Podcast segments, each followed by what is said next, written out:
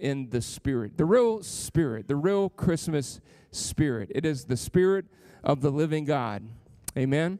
That's what it's really all about. And so, uh, if you got a Bible, you can turn to 1 Timothy chapter 3, verse 16. When we talk about Christmas, we're, we're talking about the Advent. We're talking about the first coming of the Lord. How many of you know that He's coming again?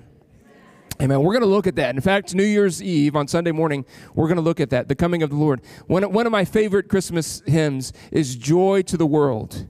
And it, it, Joy to the World, the Lord has come. And that song is actually written of his second coming. Not the child coming in the manger, but the king that's coming back to set up his throne. Joy to the world, the Lord has come. Let earth receive her king, right? And so that, that's what that's about. And uh, so that, that's the second coming of Christ. Today we're celebrating this season. We're celebrating the first coming of Christ, and I, have been saying this uh, a, a, few times here lately. But he, he didn't come in December, most likely. I believe he probably came in the spring, and he fulfilled the Jewish feast, uh, the, the first of the Jewish feasts. There, there are seven feasts, and four of them have been fulfilled. Christ has fulfilled them. The other three he will fulfill in his second coming. The three that he will fulfill the, the Feast of Trumpets, known as Rosh Hashanah. How many of you know the trumpet's going to sound?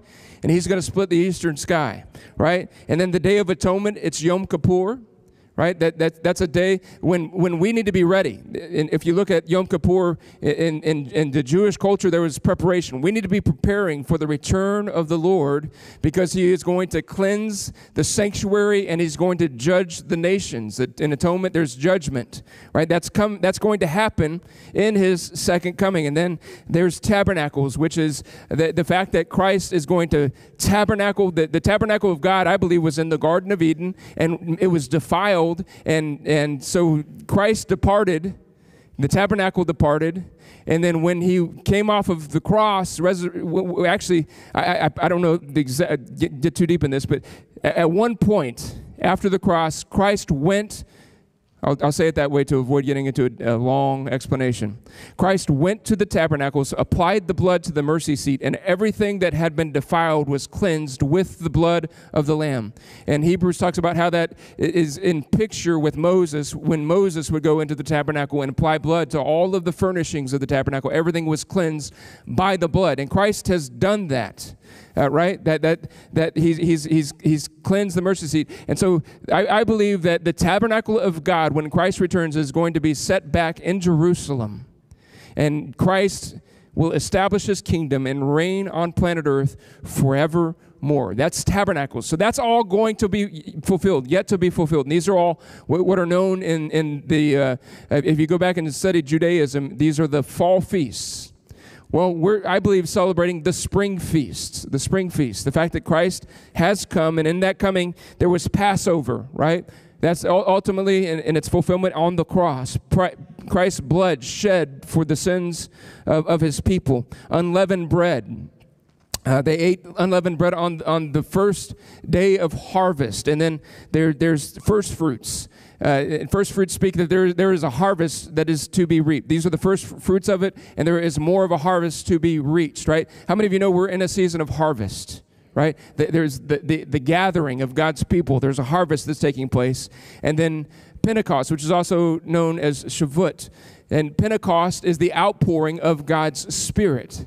And I think that, that we miss that a lot of times when we think about the, the coming of Christ. That in his first coming, it made way for the Holy Spirit to be poured out on all flesh because of the work of Calvary, his ascending to the right hand of the Father. Now, and Acts talks about this, how he is now pouring his Spirit out. Ephesians says it this way He's giving gifts to men. The Holy Spirit is poured out upon the church, upon the, the bride of Christ, upon the people of God. And so th- that's a, a bigger picture of what happened in Christ's first coming. How many of you are celebrating Christ's coming? We do it in December in this Western culture we're probably, as far as the calendar is concerned, a little bit off. And I'm not too bothered by that. That's all right. That's all right. Because the reality is, we celebrate these truths as Christians, as believers, as followers of Jesus. We celebrate the realities of these things every single day. Amen. And it's a beautiful, beautiful thing. So 1 Timothy chapter 3, verse 16 is our text. And uh, we looked at this verse last week. And last week we, we pulled out that phrase that he was manifest in the flesh. How many of you know that God was manifest in the flesh? We looked at that a little bit last week and what that means to us as believers. And we're going to lift another uh, phrase out of this another truth out of this passage of scripture and examine it this morning 1 timothy chapter 3 verse 16 and without controversy great is the mystery of godliness god was manifest in the flesh justified in the spirit seen by angels preached, preached among the gentiles believed on in the world and received up in glory amen so last week we looked at the fact that he was justified in the spirit. Today we're going to look at this this idea that he uh, that I'm sorry that he was manifest in the flesh and today we're going to look at this idea that he was justified in the spirit. Now come back next week for the third part out of this verse. We're going to look at the the last four parts of this that he was seen by the angels, preached among the Gentiles, believed on in the world and received up into glory. We're going to look at that next week. All four of those. So next week if you like four point messages, next Sunday is going to be the Sunday for you. All right? We're going to look at all four of those things next, next week. All right? So if, if you look at the life of Jesus, it is covered in the Spirit of God. Jesus' entire life was lived in the Spirit of God. From his conception through his life and ministry, his death upon the cross, his resurrection, it's all covered by the Spirit of God. I want to I want to actually walk you through some scriptures and show you what I mean when, when I say that. Number one, Jesus was conceived by the Holy Spirit. Conceived of the Spirit. Matthew chapter 1, verse 18 tells us that, that, that Mary was found with child of the Holy Spirit. This child is supernatural. This is God coming and inhabiting a womb. And th- these concepts will blow your mind. I, have studied these concepts in, in Bible college settings and in, in, since Bible college, and many, many times where I've read through these scriptures and contemplated these things, and it is mind blowing when you think that, that somehow the Holy Spirit conceived inside of a woman, that God took on flesh. I mean, what, what an amazing amazing thing to consider and to ponder. The fact that God took on flesh, that God was in the womb of a woman, a woman that he himself had created. It's absolutely mind blowing. But this child was conceived of the Holy Spirit, pure. Pure. Pure. See, we, we need to understand this that there, there was on, on humanity an inheritance of the curse of sin passed down from generation to generation, from father to, to their child. This is passed down over and over and over and over again. But this seed was the seed of the father conceived in the womb of this woman. And it was pure, supernatural. We lose sight of that. It was a supernatural thing. And this, this child growing in her womb was pure.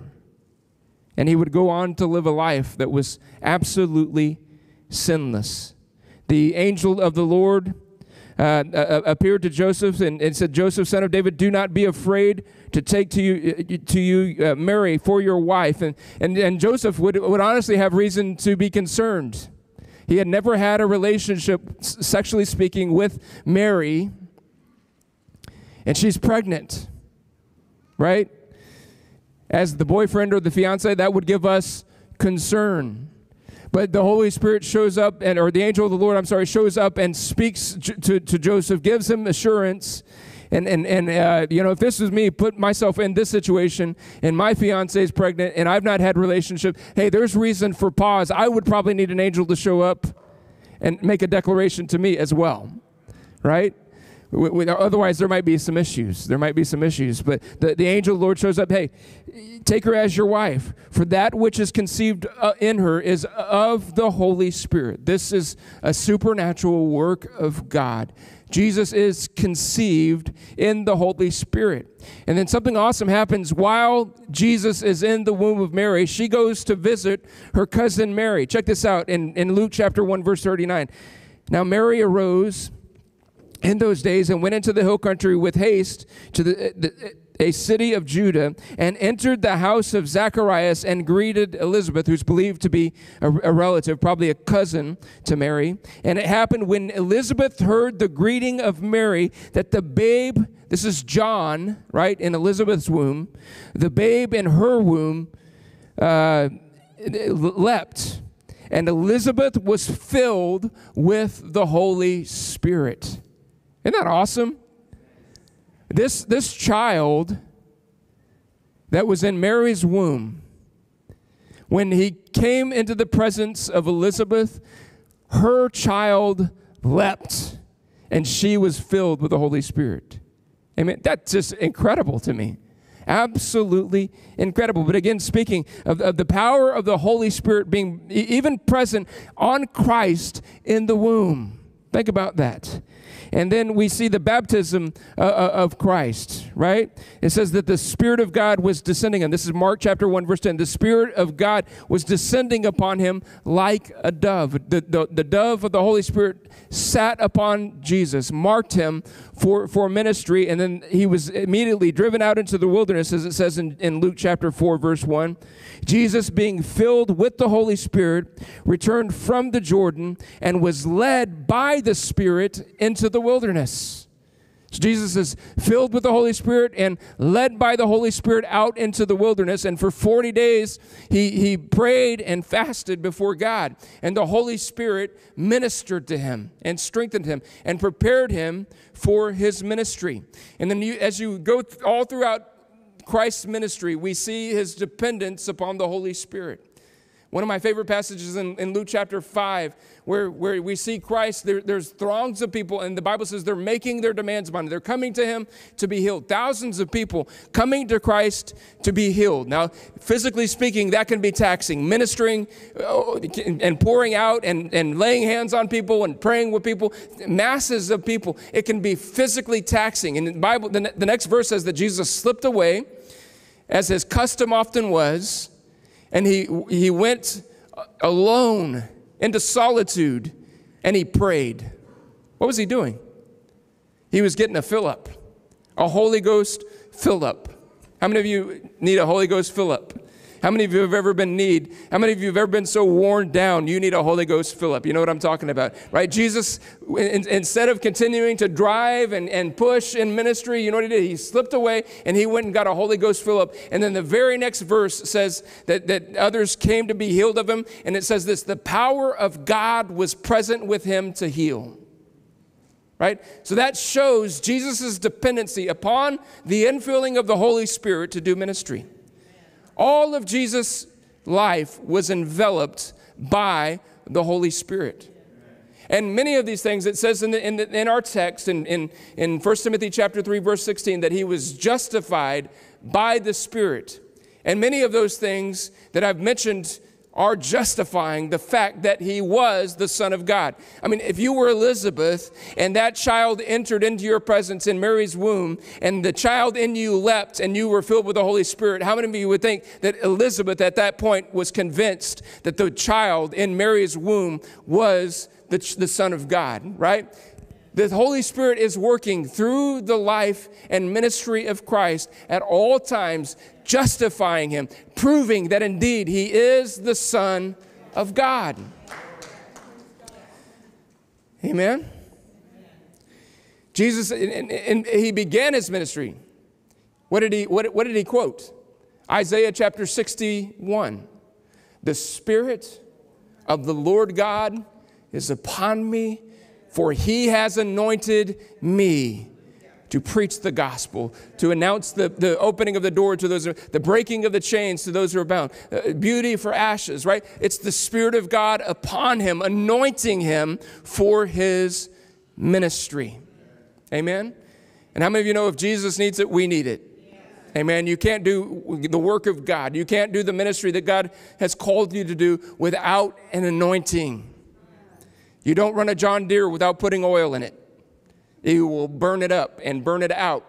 And if you try to do ministry in your own strength, you will wear out quick.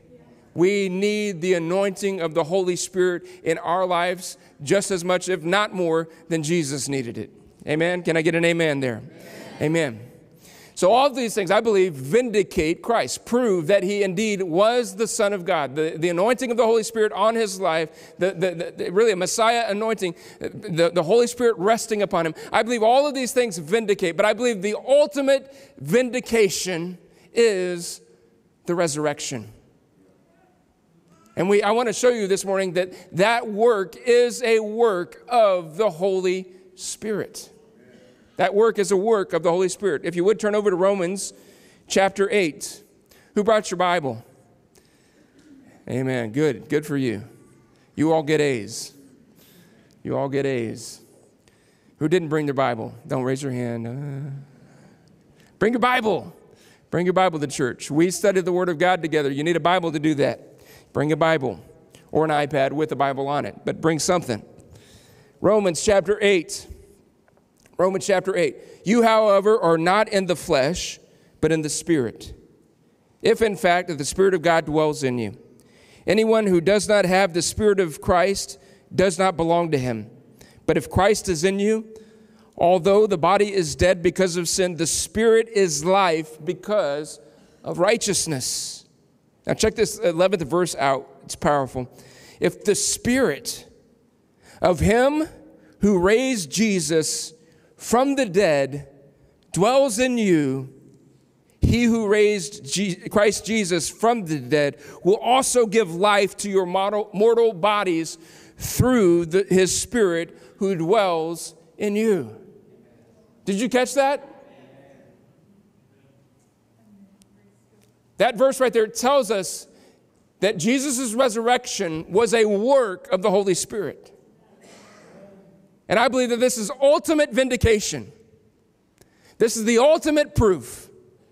This is the ultimate justification that he was the Son of God, that he was the spotless Lamb, that he was a man who lived on planet Earth without sin and died in our place. And because he didn't deserve death, the Holy Spirit, by power, raised him from the dead. That's powerful. That's powerful. Thank God for the resurrection. Thank God for the, the justification of Christ. Because if He had not raised, we would be without hope. Amen. Go, go and read uh, 1 Corinthians chapter 15 about the resurrection. And Paul says, if we don't have this hope, we are of all men most miserable. If my hope in Jesus is in this world only, and I don't have the hope of resurrection, I am a miserable fool. Thank God for the resurrection. It is the ultimate vindication of Christ, the Son of God. It is the ultimate proof that he indeed is the Son of God. And it is the ultimate proof also of our vindication.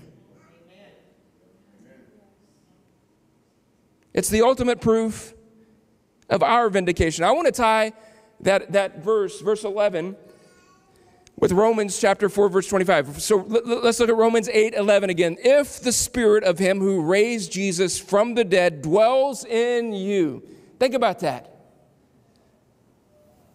If you are a follower of Christ, if you're somebody who is baptized in the Spirit, that's the same power, the same Spirit that raised Jesus out of the dead. That's the same power that brought him up out of the tomb. That power, that spirit resides in us. Those of us who are full of the Spirit of God, that is the Spirit that raised Christ from the dead. And he goes on and he says, He who raised Christ from the dead will also give life to your mortal bodies through his Spirit who dwells in you. The Spirit that raised Christ from the dead dwells in us. And if that Spirit truly dwells in us, it gives us life. it works some kind of change, transformation, the life of God. See, the reality is, in our sins, we were dead. But when we come to faith in Christ, by the Spirit of God, we are brought to life. We're brought to life, right? Right, so I, I want to show you that, right? Jesus is vindicated, proven to be the Son of God by the resurrection, and that resurrection is a work of the Holy Spirit, right? Justification is a work of the Holy Spirit. We can only be justified by the work of the Holy Spirit.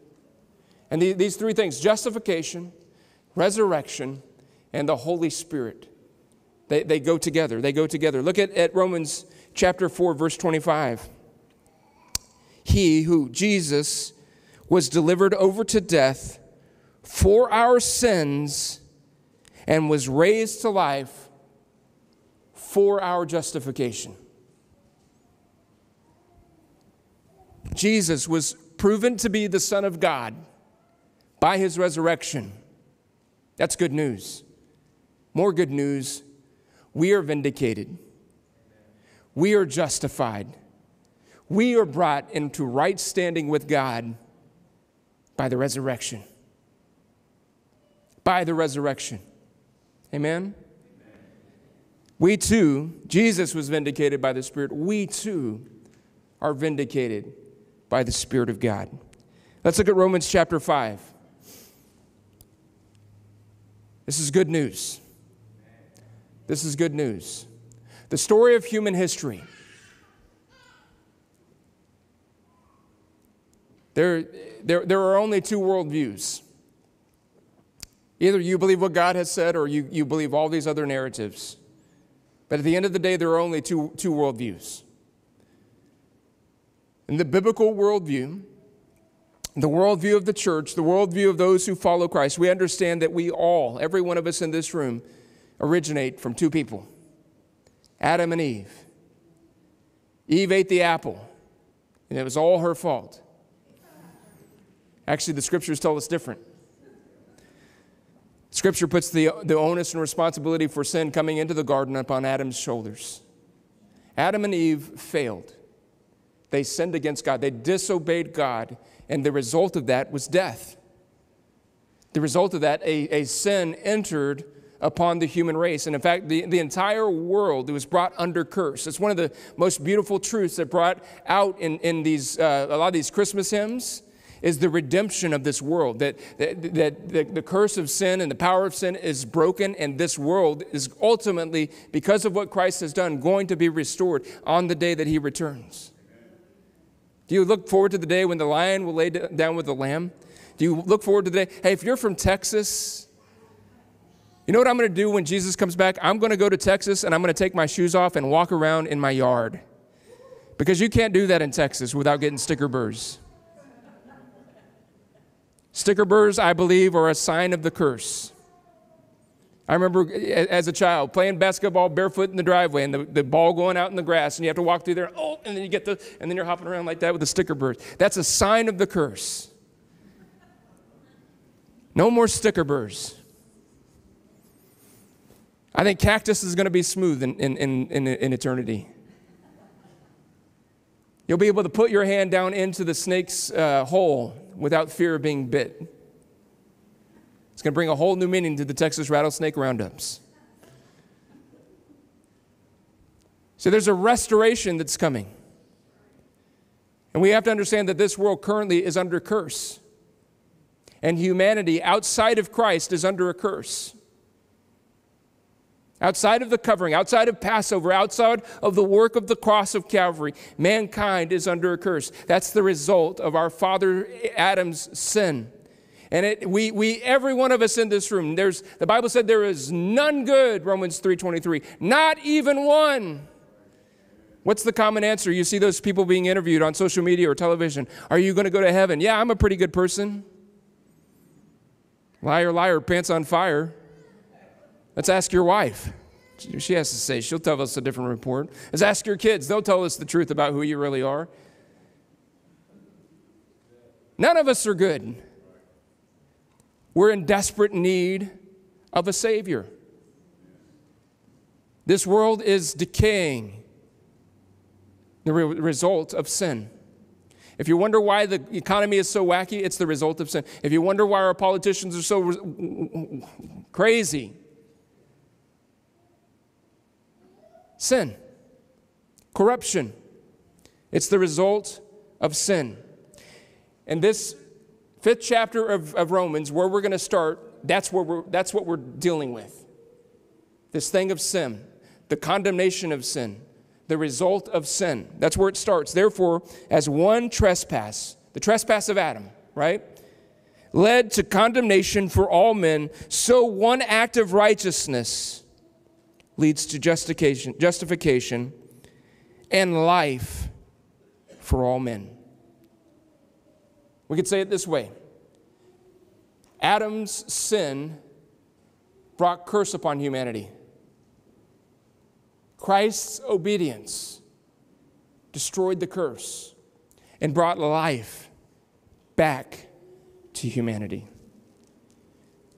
One trespass led to condemnation for all men. One act of righteousness leads to justification for all men. For as by one man's disobedience the many were made sinners, so by the one man's obedience the many will be made righteous. The law came to increase the trespass. That's an interesting statement. But where sin increased, grace abounded all of the more so that as sin reigned in death, grace also might reign through righteousness, leading to eternal life through Jesus Christ our Lord. And we're going somewhere. Let's, let's go on to the next chapter. And just so you know, when you read your Bible, those chapters are man made, they weren't there in the original text. They were, they were invented so your pastor would have an easier time pointing you to the right scriptures when he's preaching, basically. Longer story than that, but that's simplifying it. So there, there is no break between verse 21 of chapter 5 and verse 1 of, of Romans 6 in this letter that Paul wrote to the Romans church. So going back to 21, sin reigned in death, grace also reigned through righteousness, leading to eternal life through Jesus Christ our Lord. So, what should we say then? Are we to continue in sin that grace may abound? Since the grace of God abounds, wherever there's sin, should we just keep going on and sinning so that grace can abound? What's Paul's response? By no means. One translation says, God forbid. No way. We shouldn't. How can we who are dead to sin live in it? How should we who are dead to sin live in it?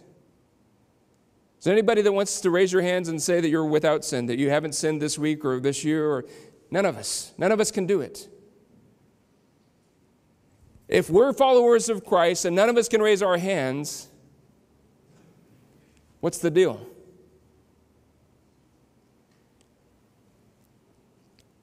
There's a battle between our flesh and the spirit.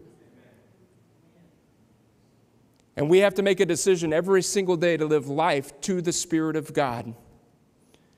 Just as Christ's life was enveloped by the Spirit of God, we need to live our lives cocooned, wrapped, enveloped. the Spirit of God, it needs to be our center, it needs to be our anchor, it needs to be our balance, and it needs to be our guide.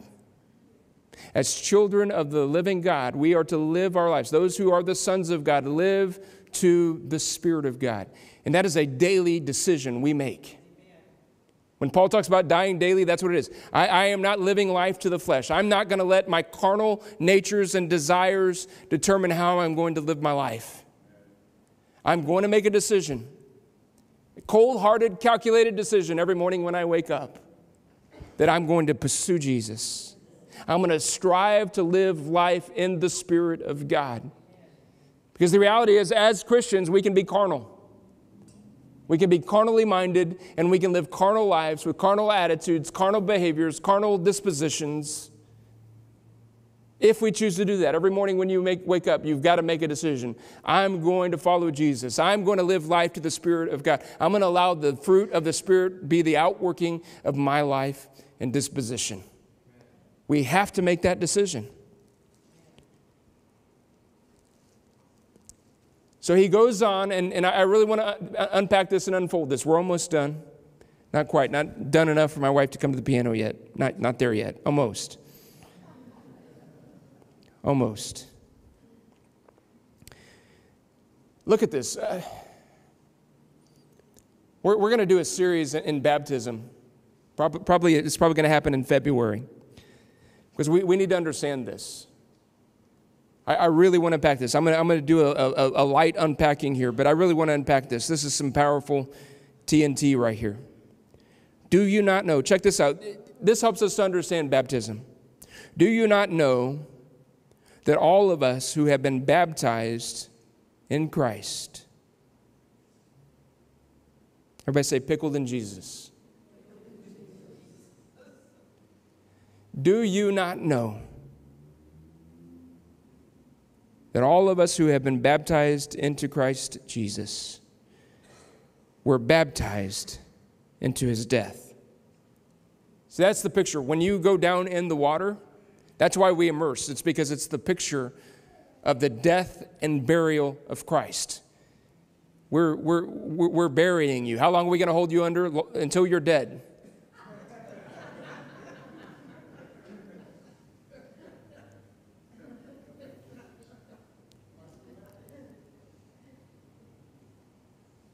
Baptism is a picture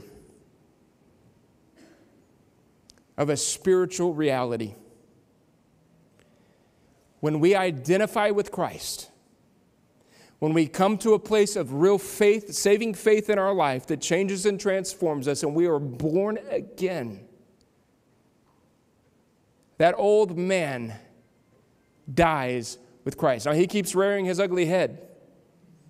That's why we die daily. That's why we mortify the deeds of our flesh. We have to make that decision to reckon ourselves dead, to identify with Christ in his death, that that old nature is dead with him. Right? So, see, this is the picture of baptism. This is the, the, the, the, picture of the spiritual reality of baptism is that in Christ, our position in him, that old man is dead. And by faith, we have to accept that. By faith, we have to believe that. By faith, we have to learn to live that out day by day. This is what baptism is about. Verse 4 We were buried, therefore, with him by baptism into death, in order that, just as Christ was raised from the dead by the glory of the Father, we too might walk in newness of life. That's powerful.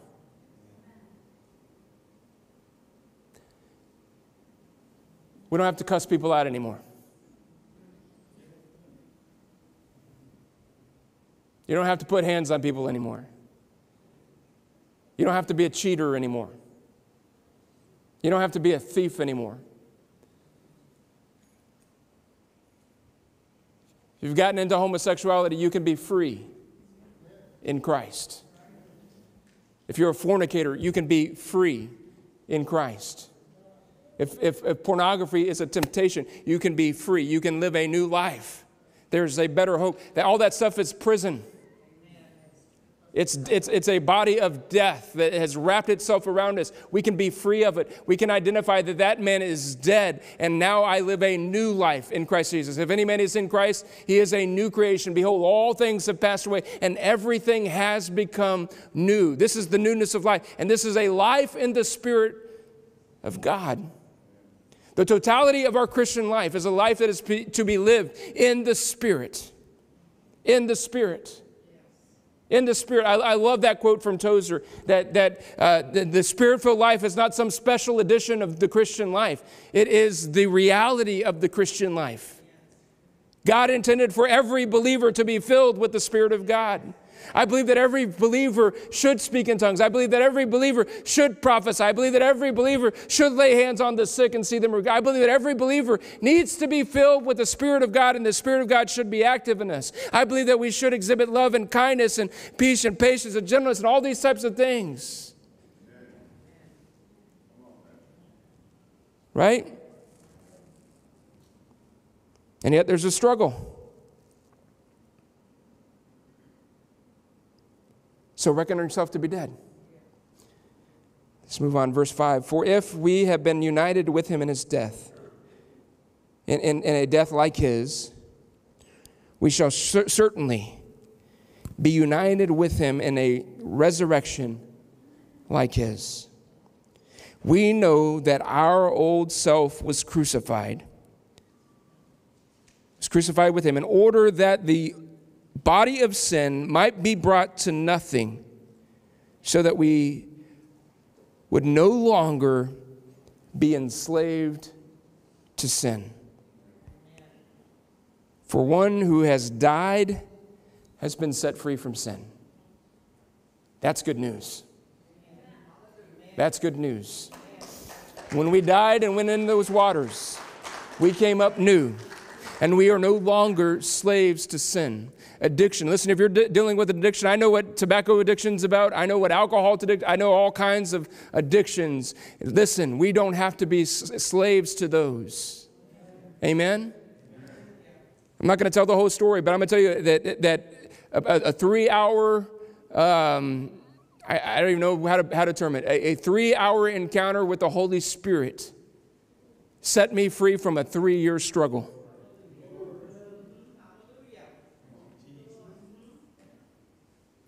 We can struggle and struggle and struggle. How many of you have tried with white knuckles to try to quit? And it don't work. I tried it for three years. Everything I could do, everything I could muster, I would make it for a, a little time and then I'd break.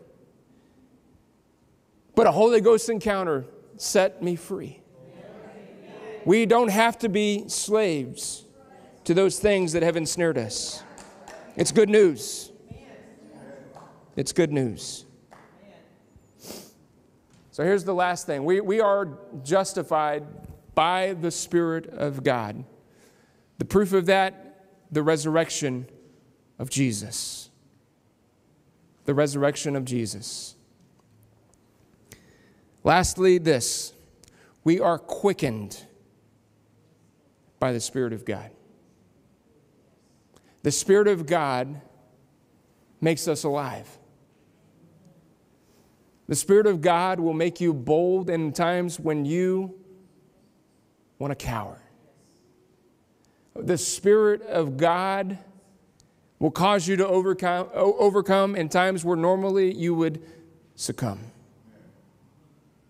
The Spirit of God is a difference maker in us.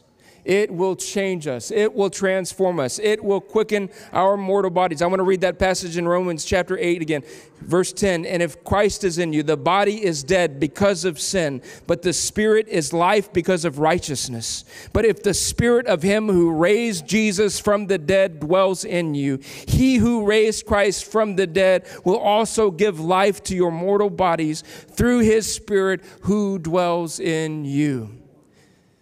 I can't overcome alcohol. Are you kidding me? If you're a believer, the Spirit of God, the same Spirit that raised Jesus from the grave, is, is living on the inside of you and can empower you. It can quicken you. It can bring new life to your body. I can't quit lying. I can't quit exaggerating. I can't quit telling these stories. Are you kidding me? The Spirit of the living God lives on the inside of you. And if Christ is in you, it will quicken your mortal body.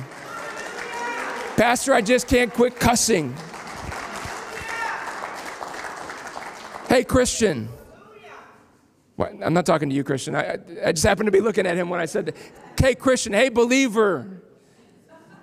Believer, stop cussing. It's not cool. It's a reproach. It's a shameful thing. It's a curse. You cussing is cursing. Stop it. Cut it out. Let your speech be salt, seasoned with salt, always with grace. Amen? I don't see any scriptures. There's plenty of scriptures. You want some scriptures? Let me know. I'll, I'll text them to you. There's all kinds of scriptures. Let blessing come out of your mouth and not cursing. Amen? Stop it. If you can't stop it, get filled with the Spirit of God. Get away and pray and fast and say, Jesus, listen, you need to understand this. There are certain things that will never break in your life without prayer and fasting. If you're caught in a stronghold, if you're cut circling, if you're bound up and chained with things, pray and fast and you will see results. There's some things that aren't going to go until you learn that I'm going to I'm going to forego a Snickers bar and spend time with Jesus this morning. I'm going to skip the spaghetti meal, the spaghetti dinner, and I'm going to go and I'm going to pray and I'm going to get away. There are things, there are revelations that won't come without prayer. There are things that you will not encounter in that God wants you to have and possess without prayer because you need to press in and allow the Holy Spirit to fill your life. There's a real battle. There's a real war. And the way that we overcome it living life to the Spirit of God. It's not human muster. I tried all the human muster that I had and fell on my face. It's not human intuition. It's not our, our wisdom. And listen, I have absolutely nothing against 12 step programs. But a 12 step program void of a reality of a higher power, as they say it in their terms. We need the Holy Ghost. You want to really be free, you want to break the cycle of addiction, get the Holy Ghost. Let the Spirit of God do His work on you, and it will change and transform you. Amen? It vindicates us, it changes us, it transforms us, it justifies us. Amen? Proof that Jesus was the Son of God. The Spirit of God raised him up out of the grave. Proof that you are a child of God. The Spirit of God raised Jesus up from the grave, and that same Spirit that raised Christ is dwelling in you. There is a baptism of fire, there is a baptism of Holy Ghost that is manifest in your life, and it is proof that you are just and you have been vindicated by the living God. It is a proof. Amen? The Christian life is a spirit filled life. If you're trying to live life without the Spirit of God, your tractor is going to burn out. You're going to break down on the first plow. It will not work. Amen? Don't read your Bible without prayer because it's not a carnal exercise, it is spiritual. Sit down to read your Bible and say, Holy Spirit, come. Because He's the one that Jesus said is going to lead you and guide you into all truth. We're struggling, we're wrestling. Pastor, I can't understand this. Pastor, I can't grasp this. Sit down and pray and say, Holy Spirit, come and lead me in these scriptures. Enlighten the truth of the Word of God so that I can understand it. Christian, we need the Spirit of God to lead us and guide us, to be our anchor, to be our moral, to be all that we are. We need the Spirit of God. It is our justification. It was Christ's justification. It was his vindication, and it is ours. It is ours. Let's stand together.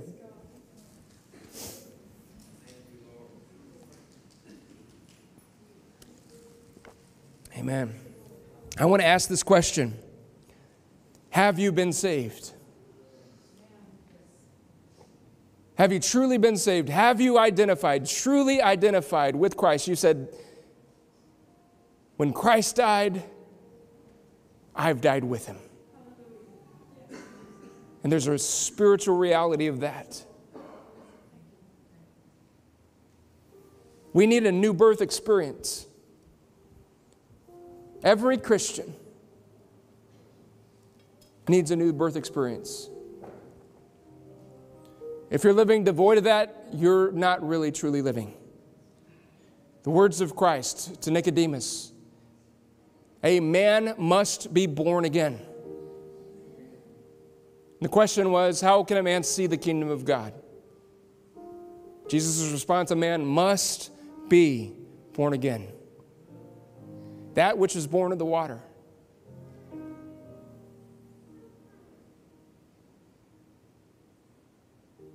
That which is born of the Spirit. There's a difference. You've got to be born the second time. How can I enter? This is the question he asks How can I enter again into my mother's womb and be born? Nick, talking about something different. There's got to be a birth of the Spirit of the living God. That's what I'm talking about. You must be born again. Have you identified with Christ? The death on the cross. Have you identified with his resurrection and your resurrection into newness of life? We must be born again. And that experience isn't just so that when he, he returns or when we rapture or you die, you get to go to heaven. That new birth is so the kingdom can come to your life today. It's so that you can walk with the reality of the presence of Jesus. It's so that you can call him friend. It's so that here on earth you can be a child of God. It's so that here on earth you can live free. It's so that here on earth you can live with power.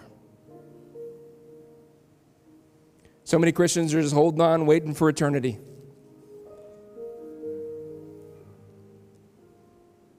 We're meant to live with eternity here the reality of heaven come to our lives. In the midst of a dark world, in the midst of chaos and confusion, in the midst of all spiritual attack and assault and persecution and all the disappointments of this life, we walk with a reality. I'm a child of the King. And everything is chaos and falling apart and dark and doomy and gloomy here, but I've got a better hope. I've got a better reality. I'm not walking by the things that I'm seeing. I'm walking by faith in the one who raised from the dead, the one who's justified by the Spirit of God, proven to be the Son of the living God. Scotty started the service with it, Romans 2 and 20. I no longer live, yet Christ lives within me. For I have been crucified with him. And the life that I now live, I live by the faith in the Son of God. Have you been born again? If not, I want to give an invitation for you to walk this aisle and come and give your life to Jesus. Come and experience the new life that is promised in Scripture. Come. Come.